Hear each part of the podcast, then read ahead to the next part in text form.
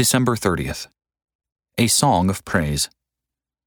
Then Moses sang this song to the Lord and said, The Lord is my strength and song, and he has become my salvation. Exodus chapter 15, verses 1 through 2. Daniel Gumprecht, TMAI Headquarters, Los Angeles, California. Do we sing as much as the birds do? Yet what have birds to sing about compared with us? These probing questions posed by C.H. Spurgeon strike hard. Christians of all people have reason to sing. Indeed, we have been created to praise and saved to praise. But if we are honest, sometimes it can be hard to praise. Perhaps trials have compounded, or the busy routine of life has emptied your heart of praise. Perhaps the twin dangers of familiarity or forgetfulness have struck, and you don't remember what God has delivered you from. Consider then the Song of Moses, sung after God's deliverance of Israel in the Exodus. This song, like a wonderful template, provides three reasons for praise. Praise God for who He is. Exodus chapter 15, verses 1 through 3. Stop and reflect on the character of God.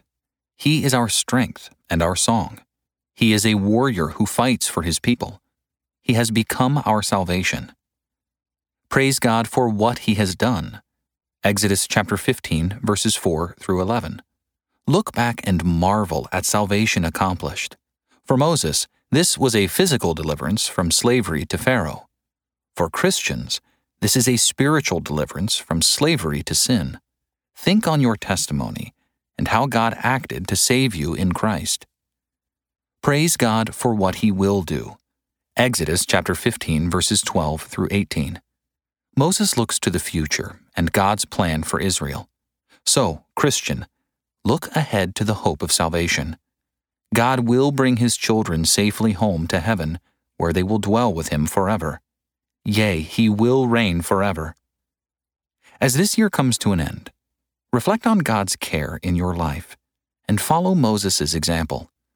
Like the saints in heaven, sing this song of Moses and the song of the Lamb. Revelation chapter 15, verses 2 through 4.